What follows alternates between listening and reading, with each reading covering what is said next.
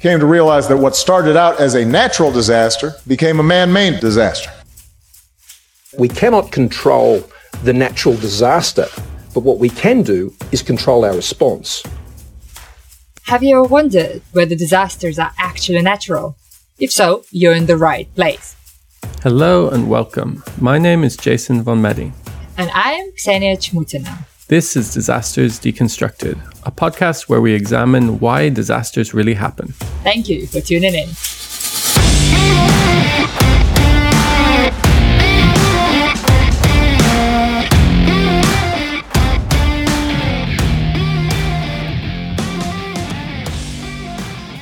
Hey, Ksenia.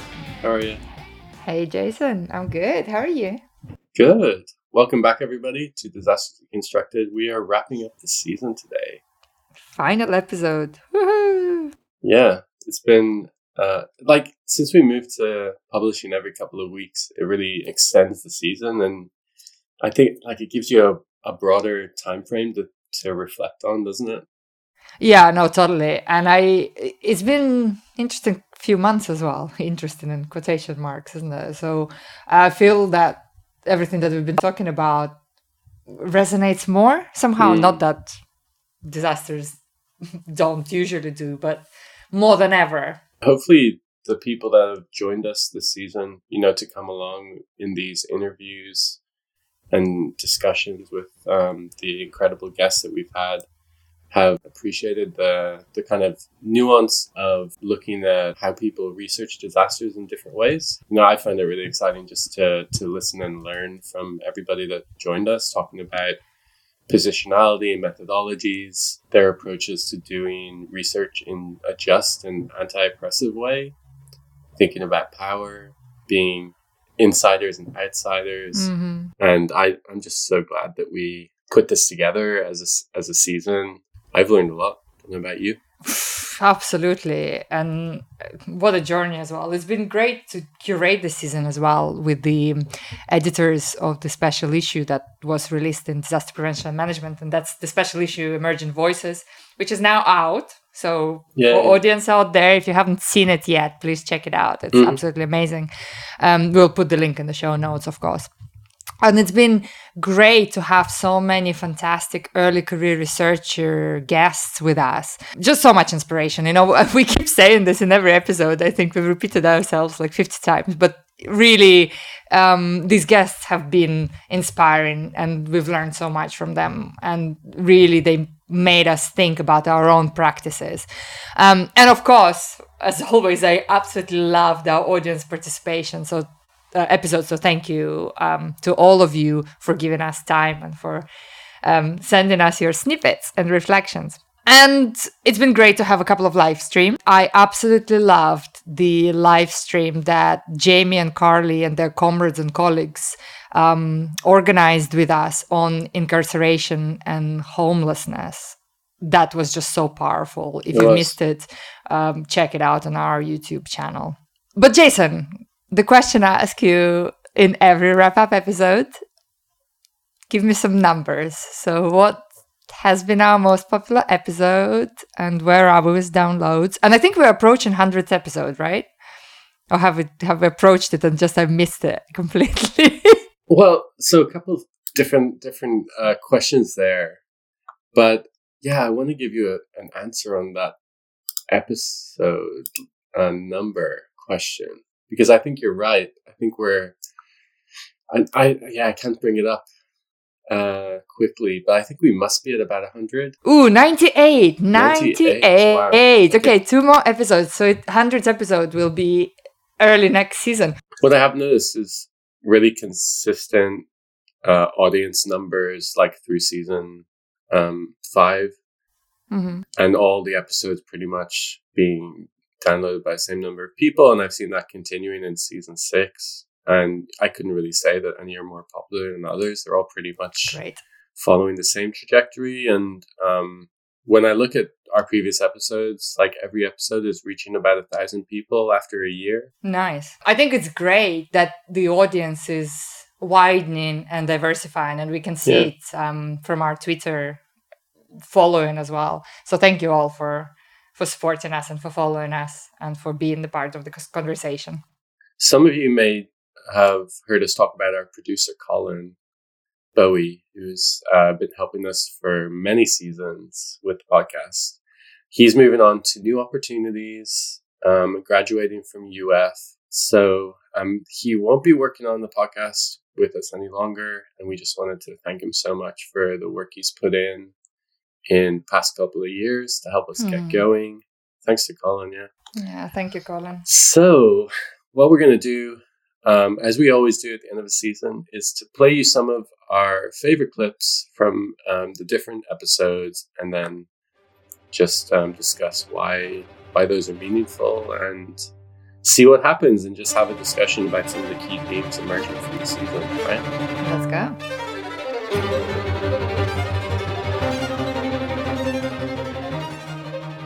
We felt that it was important to retain each of our individual voices and opinions rather than having to present a very sanitized, unified version of, say, a report. Um, and I have also come across other papers in this special issue, issue which actually used similar dialogue based format. And I, I really appreciate that disaster scholarship can now move forward where we don't have to focus on agreements and consensus building about use of definitions and concepts, but actually documenting how our lived experiences and differences are more important uh, to retain the diversity in our field. Perhaps this is the f- first essential step so my work is not a bias, period. I, I, I need to start with that. I, I really care and love the people I work with, and I would never want to harm them or take advantage of the trust they have put in me uh, for the sake of, of research. And second, I couldn't find a methodology that spoke to me completely because all of the positive, positivist methods I came across didn't seem a good fit for me to develop this work on the Menudo and their resistance movement. I always knew I would never be an analytical, impartial, positivist researcher. And lastly, I also struggled with the idea of ownership over knowledge because where I came from, knowledge is to be shared freely among everyone and not to be sold or monetized.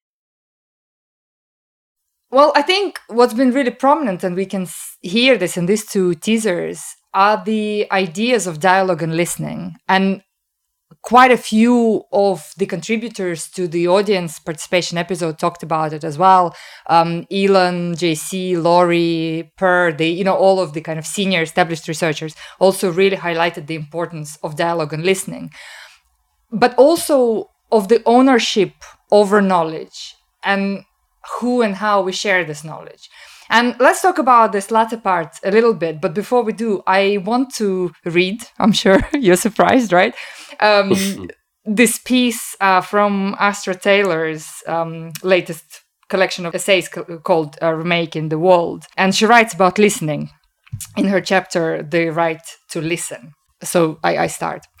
Today, we're constantly reminded of the importance of free speech and the First Amendment. We excel freedom in the expressive realm. Is there some corresponding principle of listening worth defending? The idea that the right to listen to one another should be defended in a democracy seems strange.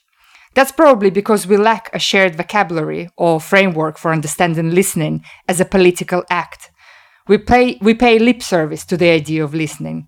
Stage managed town hall meetings at which politicians and candidates respond to curated questions from a screened audience are a familiar part of the political landscape.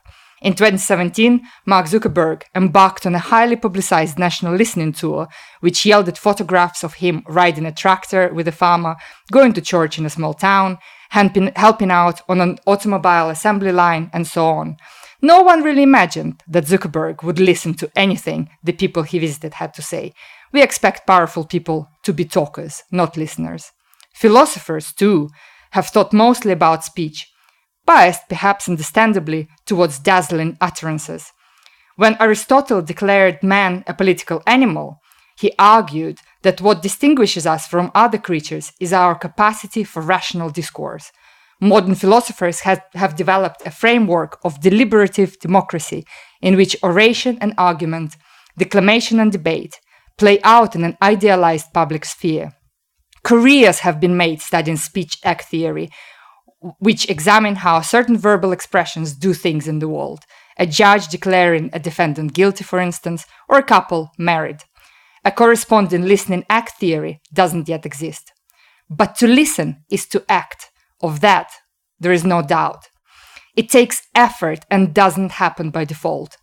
As anyone who has been in a heated argument or who simply tried to coexist with family members, colleagues, friends, and neighbors well knows, it's often easier not to listen. We can tune out and let others' words wash over us, hearing only what we want to hear, or we can pantomime the act of listening, nodding along while waiting for our turn to speak. Even when we want to be rapt, our attentions wane. Deciding to listen to someone is a meaningful gesture. It accords them a special kind of recognition and respect. End of quote. I think that's a really nice piece and um, definitely aligns with a lot of the things we heard in this season. And I'm thinking, like, I was thinking of how Maira said, you know, openly that, like, I'm biased for oppressed mm. people, you know, and mm. Mm. I have an agenda for change as a researcher. And I think that's a challenge for for all of us to think about, even if we don't agree, because we need to, as researchers, come to terms with the, the different options for how to approach our work. Are we going to claim objectivity? Are we going to claim mm-hmm. that we have no bias or agenda, or are we going to embrace um, embrace an agenda and talk about like we don't usually talk about the different philosophical underpinnings of mm. these approaches. We we talk about the methodology and say this is how we do the research, but rarely do we step back and say, you know, these are the the hard questions about truth and life and reality and knowledge that actually drive my approach. And I think uh, it's been amazing that um, our guests this season have helped us to step back, I think, and ask some of those difficult questions. Um, I've I've loved it. Yeah, absolutely. And you know, it's that the way that that knowledge is shared, right? With kind of that pretends to be to be unbiased. Mm. Um, Katherine McKittrick in, in Dear Science, you know, the book that I think we've over discussed over and over mm-hmm. again, you and I. Um, she kind of says it so nicely in that certain frameworks, methodological frameworks, are um, preferred, right, mm. um, in, in, the way that we see the data. And by doing that, what happens is that basically the research that looks or talks about oppression very often ends up um, turning marginalized people into subjects that yeah. simply serve as just academic data, right? They become nothing more than academic data. And I think it is this kind of power of turning lives into data that academics, I think, very often maybe don't even realize they have, or if they do realize they have, and I'm sure some do, many do, they don't want to give up. Um, and that brings us to our next section.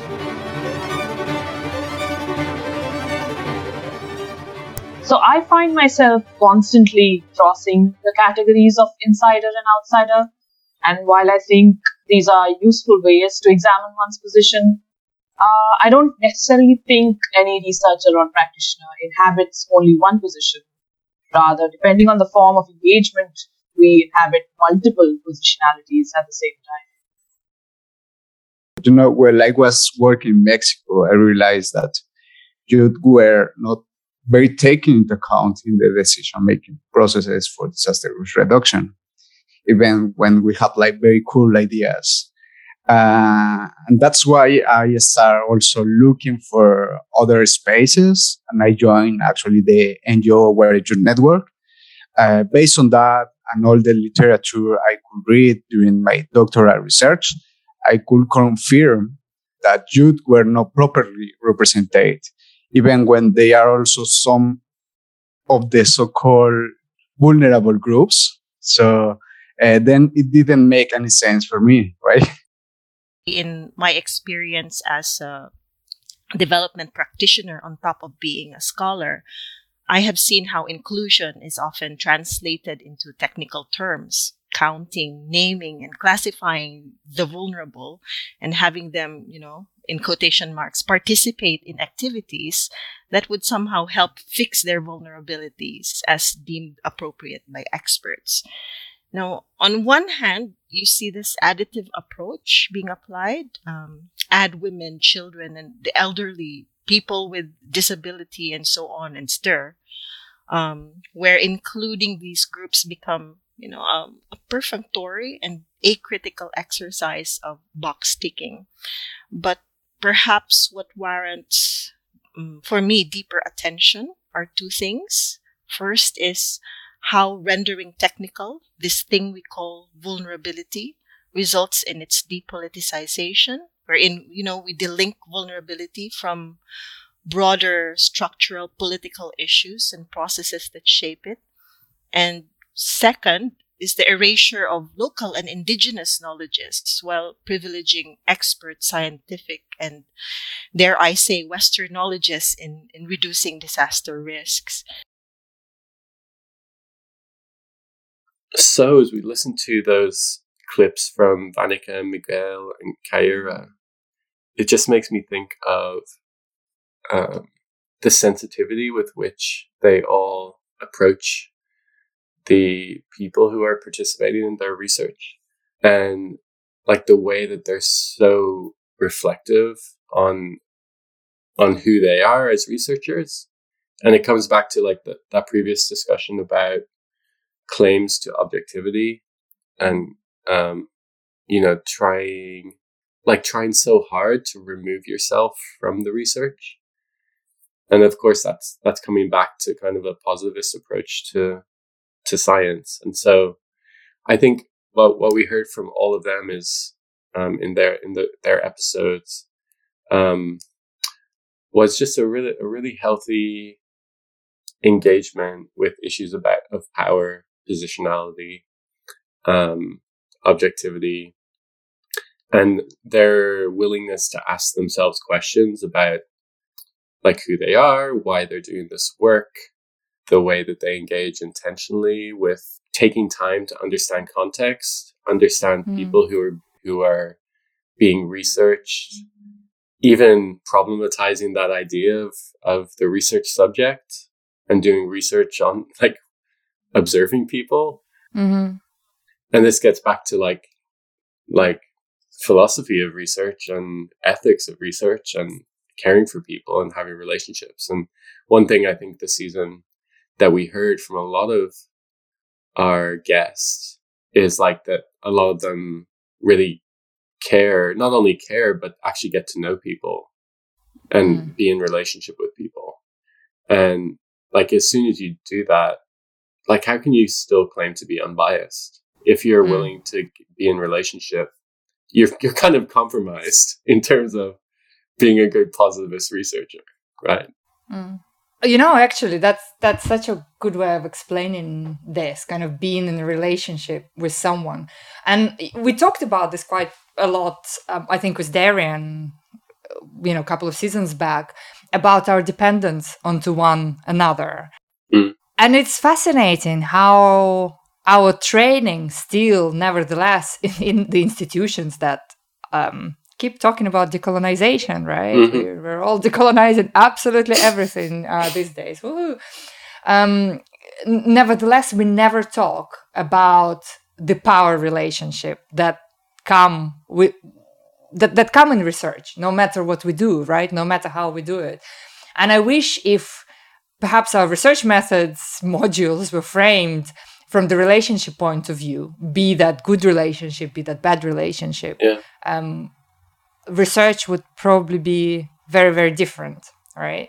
True. Uh, what it usually does in an institution is tries to protect the institution from challenge mm. to its systems by ensuring representation in in the system and we see this with like feminism as well being mm co-opted yeah. by by the very systems that it's theoretically supposed to oppose and by guaranteeing representation in that case to women in the systems that are oppressive you can it, it can be co-opted. Yeah. But I see the, the same Mm. kind of thing happening with these uh, narratives of decolonizing institutions or decolonizing like a curriculum, which usually just ends up being like changing your reference list, Yeah, yeah. which, you know, does something, but it's not the same thing. no, no, not quite. And I, I know we keep banging on about it, but you and I kind of try to, I guess, pick this out a little bit in our um, pedagogy paper Yeah. that recently came out. Um, in that, you know, we have really reflected on what it is we're doing as built environment educators. Mm.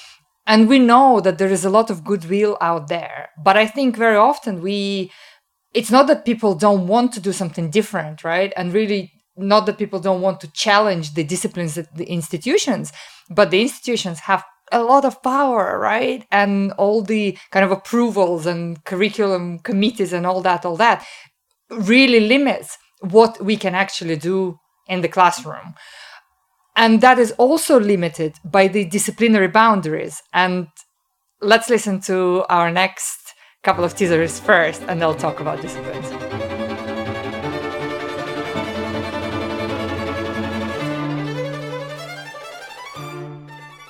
reflecting on how you sort of framed the question by saying um, disaster studies hasn't changed so much to me is actually interesting i think because when i got to know the field my impression was that maybe the field is further in that conversation about how the research we do and how we do our research is very much political and how something um, might have to change to make the field more inclusive which is something that i feel is um, you know, it's a conversation in those other communities I'm linked to as well.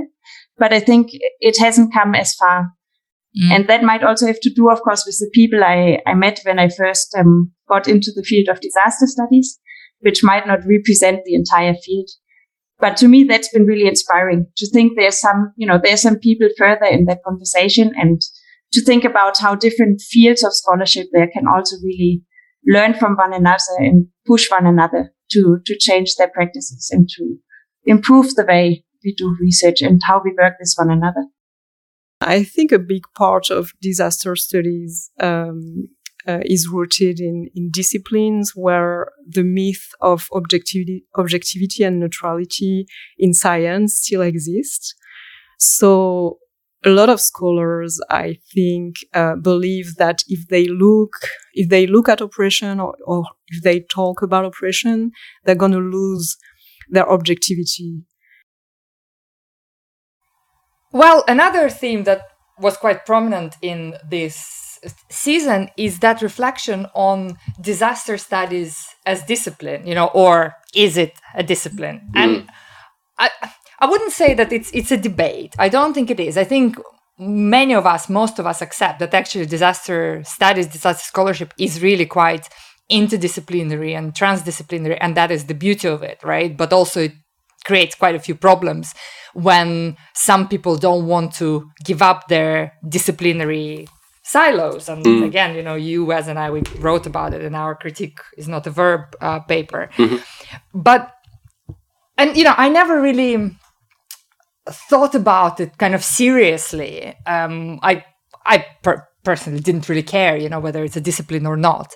Um, but then again, I'm going back to Katherine McKittrick here. I read um, uh, Dear Science book, and Mm. particularly her essay called "The Smallest Cell Remembers a Sound."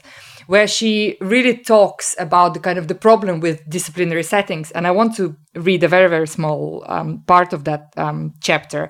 And so she writes: In academic settings, identity disciplines function to uphold misery and empire, and the segregation of ideas and idea makers precisely because all disciplines are differently enfleshed and classified and hierarchized.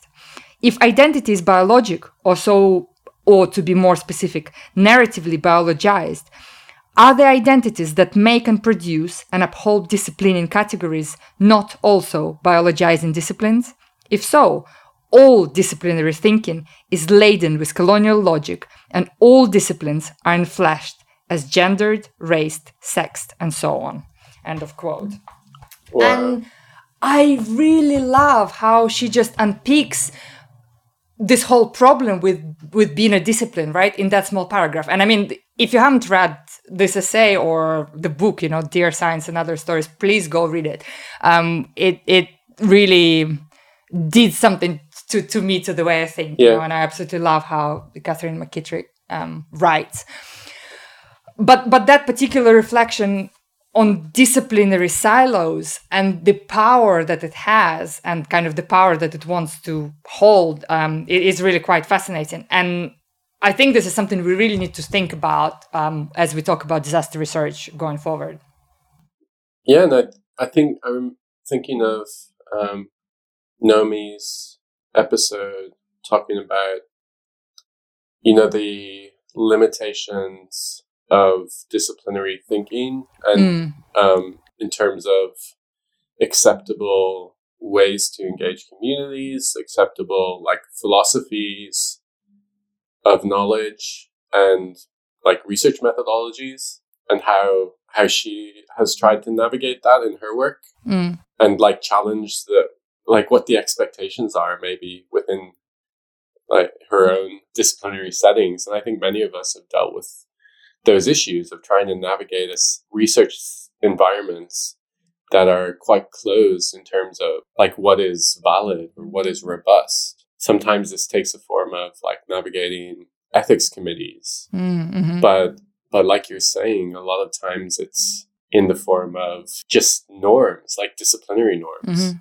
and so that can come up like within your department or it can come up with uh, your reviewers in a certain journal Mm. or it could come up within like a professional organization or membership Mm. where you suddenly go outside the boundary of what's acceptable or what's accepted as science you know Mm. and suddenly you're doing something that's advocacy or activism yeah because you're you're you're no longer objective enough. Some of that is what what um, Katherine McKittrick is getting at. Yeah, you picked out probably my favorite essay in that book for the the, the clip, and yeah that's definitely something that stuck with me from that book is is discipline as empire. And you you know I love Ananya Roy's uh, yeah idea about being a double agent yeah yeah in in an emp- in em- within an empire, and that's kind of how I see a lot of disaster scholars operating is is kind of as subversive agents within little empires. And I wouldn't like personally, I wouldn't say disaster studies is a is a discipline, but it's it's like a lots of people operating within disciplines which are empires and hopefully a lot of people are drawing on their interdisciplinary abilities and connections to unsettle their little empires that, that's like how i see it Yeah, totally. And you know, it's not just in, interdisciplinary kind of connections and thinking, but also lived experiences, right? I think mm. what we've been learning is that pretty much every single disaster researcher has some kind of story to tell, right? The- yeah. Like a personal story. And I, I, I I really, really love that. And in addition to everything else that absolutely inspired me in this season, one thing that I want to emphasize is that I have so much hope now and so much enthusiasm for the future of disaster studies, you know, be that discipline mm. or not. Because if these conversations continue, if the people that we've been talking to, you know, these early career researchers, keep pushing the agendas that they're pushing, it will be fantastic. In 10 years' time, this will be a completely different field that would really reflect on the power and that would really challenge the kind of the normative and challenge the politics um, of disasters. And i think it would be just wonderful. So let's finish this with a clip from our audience participation episode that talks about hope.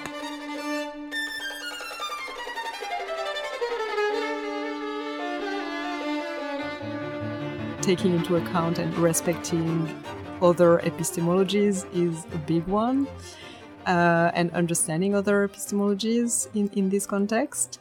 And what really inspired me and, and, and it's challenging too is to make space for hope and future, like not only about on suffering and what's difficult in connection to disaster, but what the people um, experiencing disaster hope for, what uh, how they imagine their future, and how we can support that. Uh, in the same way that we are challenging op- oppressions in our research and not reinforcing them. And one big thing for me is to challenge gender binary and heteronormativity in gender studies and gender management because and I say I would say we have to do that because I did I have the same limitation in my research right now in my PhD research, but it's super important that we go beyond looking only to men and women and thinking about people as uh, straight cis people because it's absolutely not the reality of everyone. Okay, so that is it for this season, and um, I also feel a lot of hope and inspiration after this season. It's been amazing. So I want to share a few of the upcoming um, activities that we're doing, and the first thing is that we have a book group live stream coming up, which will be on the 26th of May. And we'll be discussing the book Hope Against Hope, which is by Out of the Woods Collective. And you may remember them from season three, a really cool episode with them. Um, but we'll be, be discussing their book. Um, as well as that, we're going to be hosting a special series of three live streams in June which is um, really cool to be involved in this, which is around IREC. Um, if any of you don't know that network, it's a network um, which is focusing on reconstruction. Um, lots of amazing scholars of uh, disaster involved in that network. And it's the 20th anniversary of the IREC network, which is very cool. And we're going to be celebrating with them by um, helping to host those three live streams. And talking of live streams, uh, we are trying out something new for the next season, season seven. And we are going to change the format a little bit. So um, once this season seven starts, we will be doing live streams more or less weekly on Wednesdays.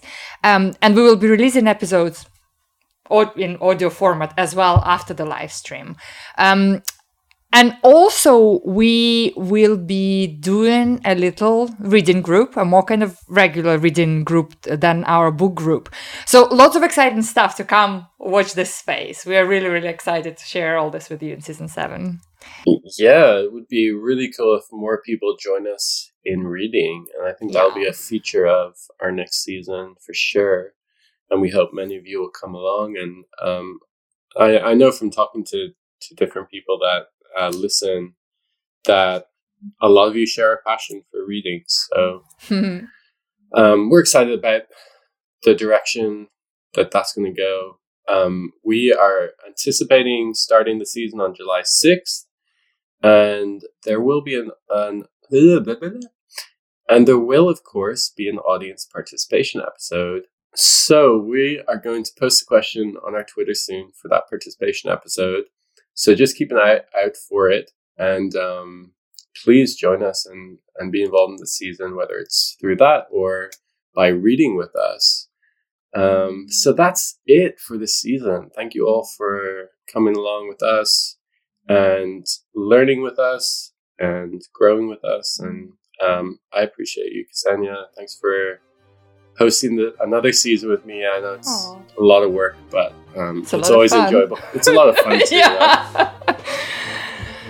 Thanks all. See you in a couple of months.